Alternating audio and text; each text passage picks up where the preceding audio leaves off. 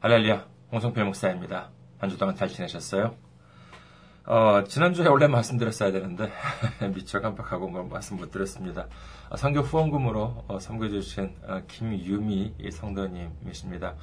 어, 꽤 오랫동안, 어, 그쵸, 뭐, 과연, 어, 정말 허영 성도님하고 거의 비슷하게 정말 이렇게 초창기부터 이렇게 선교 후원금으로 어, 이렇게 꾸준히 섬겨주신 분입니다. 아, 지난주에 말씀드렸어야 되는데 제가 미처 깜빡했네요. 아, 이렇게 정말 그 어, 정말 금액에 상관없이 이렇게 이렇게 꾸준히 이렇게 도와주시고 계신 것이 얼마나 이렇게 큰 힘이 되는지 모릅니다. 정말 감사합니다. 아, 다른 분께서도 정말 이렇게 어, 흔히들 이렇게 얘기하죠. 가는 선교와 그다음에 보내는 선교라고 하는 것이 있다고 합니다. 아, 보내는 선교로 정말 이렇게 주님의 주님께서 이렇게 그 맡겨주신 우리들의 사명을 감당하는 우리 모두가 되시기를 주님의 이름으로 축원드립니다.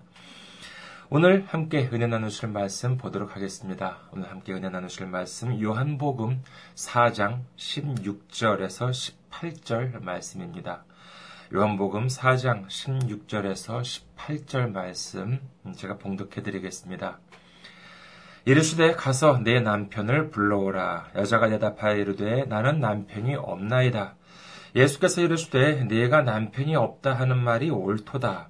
너에게 남편 다섯이 있었고 지금 있는 자도 내 남편이 아니니 내 말이 참되도다. 아멘. 할렐루야. 하나님을 사랑하시면 아멘 하시기 바랍니다. 아멘. 오늘 저는 여러분과 함께 갈증이라는 제목으로 은혜를 나누고자 합니다. 오늘 본문에 보면은요, 예수님께서 사마리아 여인을 만나시는 장면이 나옵니다. 예수님께서는 우물 곁에 앉아 계셨는데 저기서 사마리아 여인이 바로 그 우물 물을 기르러 나왔습니다. 이때 예수님은요, 그 사마리아 여인에게 말을 건넵니다.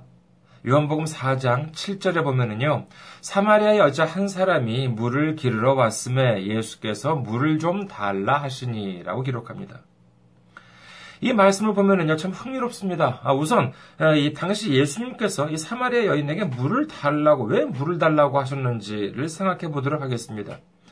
어떤 주석서에 보면은요, 어, 당시 사람들은요, 이 우물에서 물을 길어오르는 그런 그릇을 이제 그 가지고 다녔다고 하는데, 그때 마침 예수님께서는요, 그 그릇을 휴대하고 계시지 않았기 때문에, 이제 그, 어, 목이 마른데, 에, 그런데 마침 사마리아 여인이 왔기 때문에, 에, 물을 좀 달라라고 이제 이렇게 에, 부탁을 했다라고 하는 글도 어, 읽은 적이 있습니다.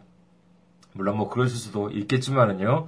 우리가 주목해야 할 점은 우선 예수님께서 이 사마리아 여인에게 왜 굳이 말을 거셨을까라고 하는 것입니다. 왜냐하면은요, 지금 이 장면을 보면은요, 대수롭지 않게 여겨질 수 있겠습니다만은, 당시 상황을, 그 시대 상황을 본다면은, 이는 매우 놀라운 일이었다는 것을 짐작할 수 있습니다. 사마리아 여인이 물을 기르러 나오는 길에 보니 우물 곁에 누가 앉아 있어요. 첫 보니까 유대인이에요. 그래서 어쩌면 사마리아인은 이렇게 생각했을지 모릅니다. 그래, 뭐 유대인들은 사마리아인 우리들 사람 취급도 안 하니까 내가 가면은 뭐 저리 비켜 앉거나 아니면 뭐 다른 데로 갈지도 몰라. 아 그래, 뭐 이런 차별 어디 뭐 한두 번 겪나. 뭔지 이런 생각을 하면서 우물에 우물이 있는 곳으로 이제 다가갔는지도 모릅니다. 그런데 이게 웬일입니까? 그 유대인이 나한테 말을 겁니다. 그것도 차가운 목소리가 아닌 부드러운 음성으로 물을 좀 달라라고 하십니다. 이 말씀을 들은 여인은 매우 의아했습니다. 어, 요한복음 4장 9절에 보면은요, 사마리아 여자가 이르되, 당신은 유대인으로서 어찌하여 사마리아 여자인 나에게 물을 달라 하나이까? 하니 이는 유대인이 사마리아인과 상종하지 아니함이러라. 라고 기록합니다. 이 여인이 고백했던 것처럼요, 당시 유대인은 사마리아인을 인간 취급도 하지 않았습니다. 예, 그런데 어떻게 해서 그런 당신들이 나한테 이렇게 물을 달라고 부탁을 하느냐라고 하는 것입니다. 더 정확하게 말씀드리자면 이 여자가 놀란 이유는 예수님이 물을 달라고 해서가 아니라 유대인이 사마리아인인 자신한테 그것도 사마리아인 남성도 아닌 더 이렇게 좀 낮은 그러한 그 위치에 있던 여자한테 부탁을 했다라고 한다는 그 사실 자체에 놀랐던 것입니다. 여기서 지금요, 우리가 주목해야 할 부분은요, 서로의 말이 계속 엇갈리고 있다는 것입니다. 예수님께서 하시는 말씀이 있고, 그 다음에 사마리아 여인이 하는 말이 있습니다만은, 이것이 처음부터 이렇게 약간 어긋나기 시작을 합니다. 그리고 이 어긋나는 것은요, 꽤 오랫동안, 뒤에 갈 동안 이게 좀 이어집니다. 아, 보면은요, 예수님께서는요, 이 여인에게 물을 달라고 하셨어요. 그러면은 물을 주겠다 안 주겠다는 말을 해야 되는데 이 여인은 예수님이 자신한테 한 말을 걸어왔다는 그 사실에 대해서 놀라고 있습니다. 그래가지고 어떻게 당신은 그 유대인인데 나한테 말을 거느냐 이건 좀 다른 말이죠. 그렇죠? 근데 이 말씀을 들으시 이 말을 들으시고 예수님께서 하시는 말씀이 뭐냐면요 다음 구절 요한복음 4장 10절 예수께서 대답하여 이르시되 네가 만일 하나님의 선물과 또 네게 물 좀 달라 하는 이가 누구인 줄 알았, 알았다면 네가 그에게 구했을 것이요 그가 생수를 네게 주었으리라. 자, 계속 말이 어긋나기 시작합니다. 이 말씀을 들은 이, 그, 이 말, 이 예수님께서 이렇게 이 말씀하셨습니다. 뭐라고 말씀하셨냐라고 하면은, 네가 지금 너한테 물을 달라 하는 사람이 누구인 줄 알았더라면은, 그리고 하나님의 선물이라고 하는 것에 대해서 알았더라면 네가 오히려 나한테 생수를 달라고 구했을 것이다. 그러면 내가 주었을 것이다. 이렇게 말씀을 하고 계신 것입니다. 이 예수님의 말씀을 들은 이 사마리아 여인은 어떤 심정이었을까요? 어? 아니, 처음에는 나한테 물을 달라고 그랬잖아. 그런데 이제 자기 이제 자기한테 구하면은 물이 아니라 생수를 줘? 이게 또 무슨 말이야? 라고 이제 이렇게 생각했을지 모릅니다. 그러니까는 예수님께서는요, 이 생수에 대해서도 계속해서 말씀해 주시죠. 아, 요한복음 4장 13절에서 14절 예수께서 대답하여 이르시되 이 물을 마시는 자마다 다시 목마르려니와 내가 주는 물을 마시는 자는 영원히 목마르지 아니하리니 내가 주는 물은 그 속에서 영생하도록 솟아나는 샘물이 되리라. 이 말씀을 들은 여인은요, 이 궁금증에 더욱 깊어만 갑니다. 나한테 물을 달라고 한 건 자기가 목마르기 때문에 그런 거 아니야? 그런데 이제 와서 자기한테, 자기가 나한테 생수를 주겠다고 해. 아니, 세상에 그런 물이 어딨어? 한번 먹으면 뭐 목마르지 않아? 그런 물이 어딨어? 그런데 그런 게 있다면은, 아, 목마르다고 얘기했든 자기가 마시든지, 왜 나한테 물을 달라고 그래? 이렇게 정말 여기까지 생각하고 정말 어떻게 보면 이 사마리아 여인이 매우 머리가 혼란스러웠을지도 모릅니다. 그런데 여기까지 생각을 하고 끝냈더라면 어떻게 됐을까요? 이건 자기 이야기가 아닌 남의 이야기입니다. 지금 보면은요, 예수님께서는, 사실 예수님께서는 사마리아 여인에 대해서 얘기하고, 말씀하고 계셨는데, 이 사마리아 여인이 느끼기에는 어떻게 느꼈겠습니까? 정말 예수님께서는 무슨 나한테 무슨 뭐 이렇게 잘 이해가 안 되는 말을 해. 나도 이렇게 말을 좀 건네는데 서로가 이렇게 해서 엇갈리는 것 같아.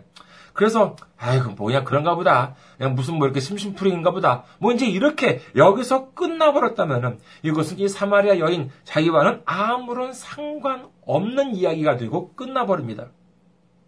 그런데 여기까지 생각하다가 문득 정신이 듭니다. 어? 한 번 마시면은 더 이상 목마르지 않아? 그런 물이 있으면 얼마나 편리할까? 그런데 뭐라고? 자기한테 구하면 생수를 준다고? 그럼 어디 한번 나도 한번 달라고 해봐야 되겠다. 라는 생각이 든 것입니다. 예를 들어서 어떤 좋은 약이 있다고 생각해 보십시오. 누가 그 약을 먹고 어떤 병이 나았대요. 어, 그 말을 듣고 아 그렇구나. 아, 그거 참 다행이네. 뭐 잘 됐네. 이것으로 끝나면 그야말로 남 얘기입니다. 어, 참고로요, 어, 떤 분이, 그, 어떤 목사님께서 이런 말씀 하셨습니다. 네, 그럼 이 세상에서 제일 좋은 약은 무엇입니까? 어떻게 생각하십니까? 이 세상에서 제일 좋은 약, 그건 두 가지가 있는데, 바로, 어, 신약이나 구약이래요. 아멘이죠. 정말 이렇게, 에, 그, 어, 그래서 누군가가 그 신약과 구약을 먹고 질병이 나았대요. 문제가 해결됐대요. 아니면 큰 축복을 받았대요. 그 말을 듣고 어, 그래? 어, 그런가 보다. 하고 말면은, 그건 뭐라고요? 예, 나와는 아무런 상관이 없는 이야기입니다. 자기 얘기가 아니에요. 그런데 자기 얘기가 되려면 어떻게 합니까? 그래? 그렇게 좋은 약이 있어? 그렇다면 나도 한번 먹어봐야 되겠구나. 이렇게 해야 되지 않겠습니까? 바로 이 순간이 중요한 것입니다. 바로 이 순간이 우리가 주님을 만나는 순간이요. 바로 이 순간이 성경에 기록된 모든 기적이 내 이야기가 되는 순간이요. 바로 이 순간이 예수님께서 주시는 축복이 내 것이 되는 순간이요. 그리고 바로 이 순간이야말로 주님의 십자가를 통한 구원이 나에게 임하게 되는 순간임을 믿으시기를 주님의 이름으로 축원합니다. 이게 바로 남의 얘기가 아닌 내 얘기가 될 수 있겠구나. 내가 그 생수를 마셔서 더 이상 갈증을 느끼지 않게 된다. 면 얼마나 이렇게 고생을 안 할 수 있을까? 맨날 이렇게 고생하면서 우물을 기르러 와야 되는데 이 고생을 하지 않아도 되니까 얼마나 편할까? 그렇게 생각한 이 여인은요, 이제 예수님께 말씀을 드립니다. 요한복음 4장 15절을 보면은요, 여자가 이르되 주여 그런 물을 내게 주사 목마르지도 않고 또 여기 물 기르러 오지도 않게 하옵소서. 그래요? 그런 축복이 있어요? 그렇다면 그 물을 나한테 좀 주세요. 라고 비로소 예수님께 구한 것입니다. 그런데 여기에는요, 문제가 있었습니다. 그것은 바로 이 여인이 자신에 대해서 알고 있는 것이 있었지만은요, 또 그렇다고 자신에 대해서 모든 것을 알고 있었다? 아니요. 자신에 대해서 모르고 있는 것이 있었던 것입니다. 우선 알고 있는 것이 무엇이었습니까? 그래, 나는 갈증이 있어. 목이 말라. 그렇기 때문에 매일 이렇게 힘들게 우물물을 기르러 와야 한다. 라고 하는 사실은 알고 있었습니다. 다른 건 몰라도 이것만은 확실히 알고 있었겠죠. 하지만 그녀가 비록 자신에 대한 일이지만은요, 모르고 있는 것이 있었습니다. 그것은 바로 자신이 느끼고 있는 그 갈증의 원인이었던 것입니다. 우리는 그럼 우리 몸에 대해서 잘 알고 있습니까? 우리가 몸이 아프면 병원에 갑니다. 여기가 이렇게 아파요. 저희가 저렇게 안 좋습니다. 라고 의사 선생님한테 말씀을 드립니다. 그러면 의사 선생님이 그 말만 믿고 나를 치료하십니까? 아니요, 그렇지 않습니다. 우선 환자의 말을 듣고 난 다음에 뭐래요? 예, 검사를 합니다. 청진기를 이렇게 대보기도 하고요. 눈을 이렇게 보기도 하고 입속을 이렇게 보기도 하고 그 다음에 맥박을 재볼지도 모릅니다. 혈압을 재볼지도 모릅니다. 경우에 따라서는 엑스레이를 찍기도 하겠고요. 그 다음에 심전도 검사든지 혈액 검사 같은 것을 하는 경우도 있을 것입니다. 그 이유가 무엇이겠습니까? 환자의 말을, 환자의 말이 못 믿어서요? 그렇다기보다는요, 이 환자가 느끼고 있는 통증이나 불편함을 일으키는 그, 그 부위보다도 더 정확한 원인을 밝혀내기 위해서인 것입니다. 어디가 아프다고 해서 반드시 그 부분에 문제가 있는 것이 아니라 어쩌면 다른 부분이 안 좋아서 바로 그 부분이 아플 때가 또 있다라고 하는 것이기 때문에 그렇겠죠. 근데 진짜 안 좋은 데를 고치지 않고 그냥 환자가 아프다고 하는 부분만 고친다면 무슨 의미가 있겠습니까? 이처럼 우리도요, 우리 자신을 모르는 경우가 허다한 것입니다. 하지만 누구는 알고 계세요? 그렇습니다. 예수님께서는 알고 계십니다.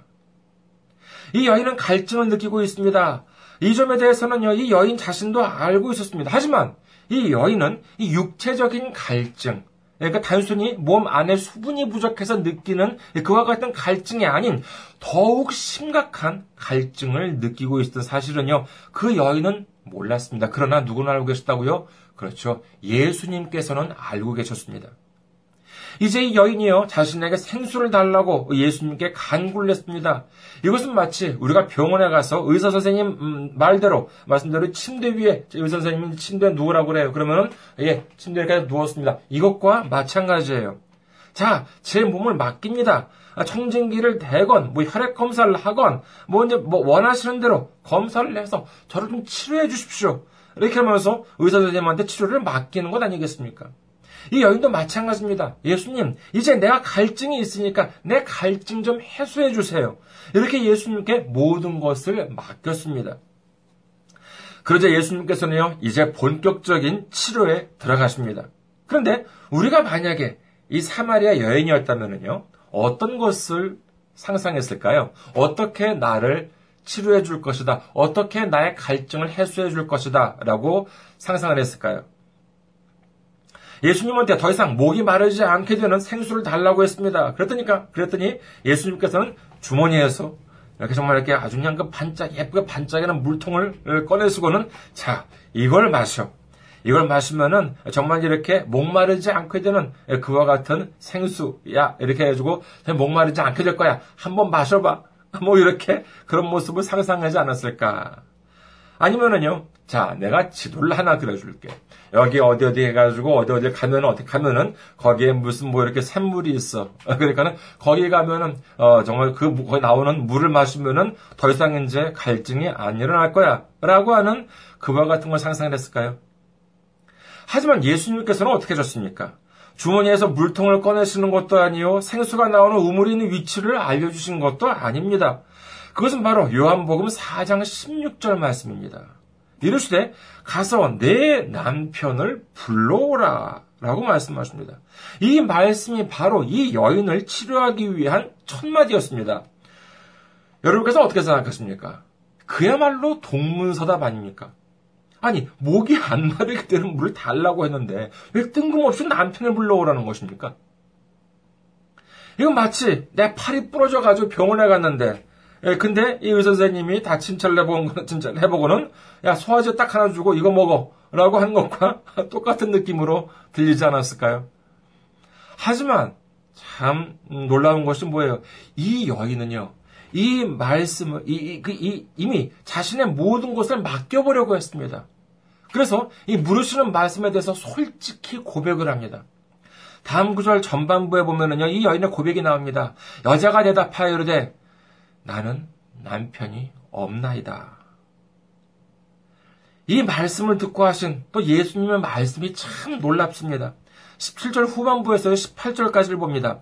예수께서 이르시되 네가 남편이 없다 하는 말이 옳도다. 너에게 남편 다섯이 있었고 지금 있는 자도 네 남편이 아니니 네 말이 참되도다라고 칭찬하십니다.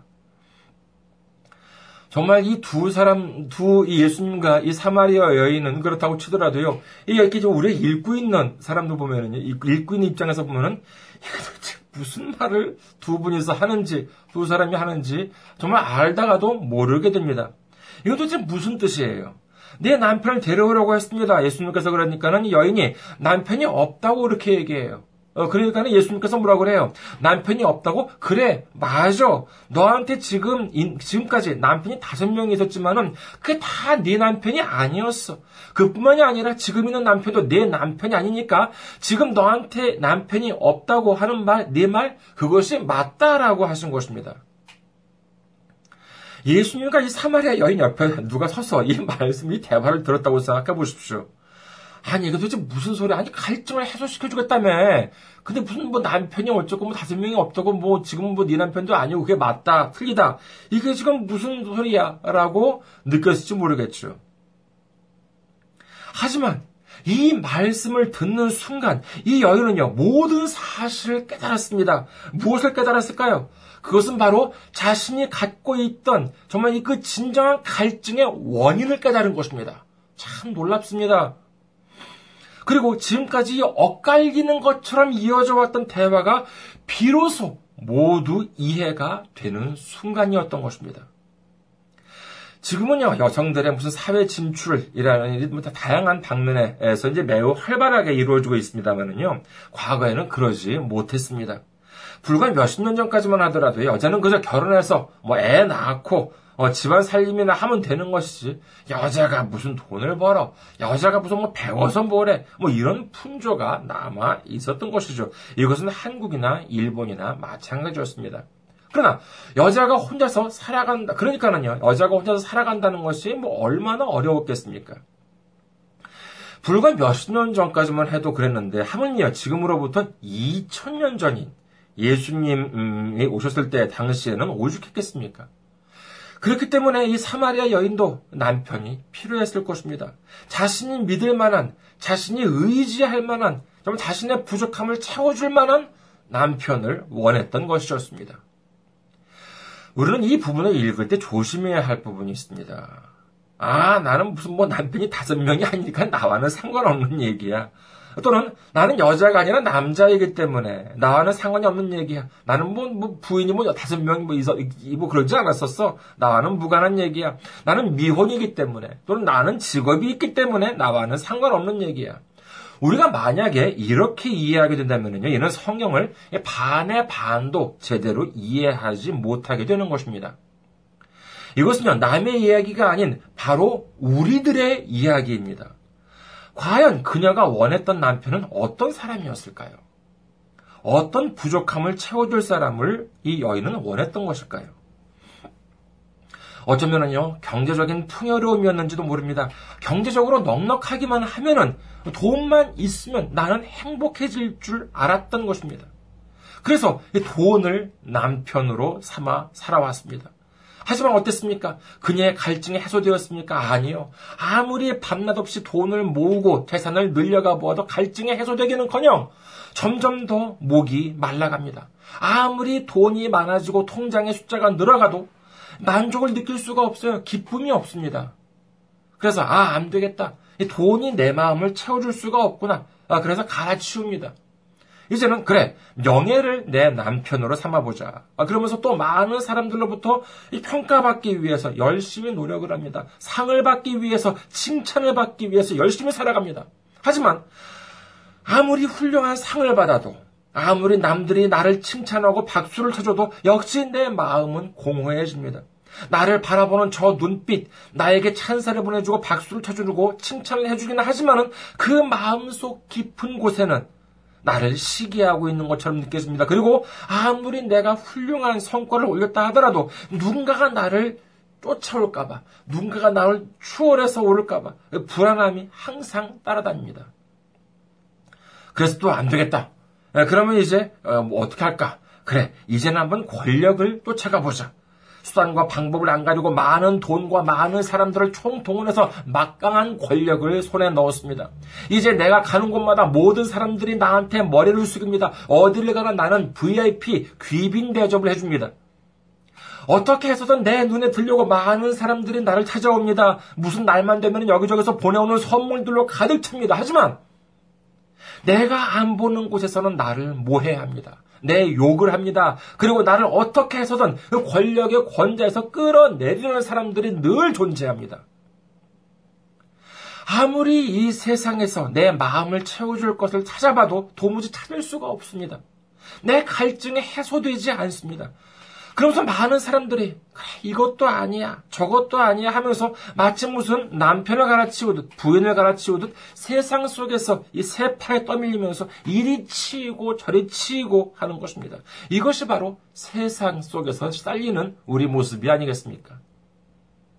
바로 그때 우리 앞에 예수님께서 나타나십니다. 오늘 이 사마리아 여인을 보십시오. 남편이 다섯 있었는데 모두 네 남편이 아니었고 지금 네가 의지하고 있는 남편도 네 남편이 아니다. 만약에 이, 이 사실을요, 이 사마리아 여인이 이렇다는 사실을 우리가 알았다면 우리는 그 여인한테 뭐라고 그랬겠습니까? 여보, 저 인생 그렇게 살지 마. 뭐 그렇게 살아서 뭘 어쩌려고 그래? 에, 뭐 그러지 않겠습니까? 하지만 우리가 또 조심해야 되는 것이 뭐냐? 이것은요, 윤리적이나 도덕적인 문제가 아닙니다. 모든 사람들이 겪고 있는 영적인 갈등, 영적인 갈증, 그러한 문제인 것입니다. 예수님은요, 이 사마리아 여인을 전혀 나무라지 않으십니다. 비난하지도 않으십니다. 그 이유가 무엇이겠습니까? 그것은 바로 주님께서는요, 우리에 대해서 너무나도 잘 알고 계시기 때문입니다. 그래, 세상에 살면서 이 세상적인 것으로 갈증을 해소해 보려고 얼마나 고생이 많았겠니? 이것으로도 채우려고 해보고 저것으로도 채우려고 해보았지만 결국 내 네 마음속에 공허함만 들어갈 뿐 그 무엇으로도 채우지 못한 너의 심정 정말 그 심정을 내가 알아. 지금 이 순간도 이것도 아니야 저것도 아니야 그러면서 또 다른 세상적인 욕망을 쫓아가는 정말 그 어, 우리들의 모습을 보시고요. 예수님께서 뭐라고 하시겠습니까? 얘야 그것도 내 남편이 아니야. 네가 잡으려는 세상적인 욕심이나 욕망으로는 네 갈증이 해소되지 않아. 오히려 더 목이 말라갈 뿐이야. 예수님께서는 그렇게 말씀하시는 것입니다. 그렇다면 우리는 어떻게 해야 합니까? 그렇습니다. 세상 욕심을 바라보는 것이 아니라 예수님을 바라보아야 하는 것입니다. 세상 욕망을 쫓아가는 것이 아니라 예수님을 쫓아가야 하는 것입니다. 요한복음 4장 14절을 다시 보겠습니다. 내가 주는 물을 마시는 자는 영원히 목마르지 아니하리니 내가 주는 물은 그 속에서 영생하도록 솟아나는 샘물이 되리라. 라고 예수님께서는 말씀하십니다. 주님은요, 우리를 나무라지 않으십니다. 우리가 주님께 나아가기만 하면은 모두 다 받아주시는 것입니다. 이 세상적인 것으로는 아무리 많이 가져봤자 우리의 갈증은 해소되지 않습니다. 오직 주님께서 주시는 생수야말로, 주님께서 주시는 말씀이야말로 우리에게 진정한 기쁨과 진정한 감사함이 넘치게 되는 것입니다. 우리 모두 이제 세상을 바라보는 것이 아니라 주님을 바라보고 세상이 주는 공허한 기쁨에 만족하는 것이 아니라 주님께서 주시는 생수를 말씀으로 말미암아 진정한 기쁨과 진정한 축복을 넘치도록 받으시는 우리 모두가 되시기를 주님의 이름으로 축원합니다. 감사합니다. 항상 승리하시고 건강한 모습으로 다음 주에도 뵙겠습니다.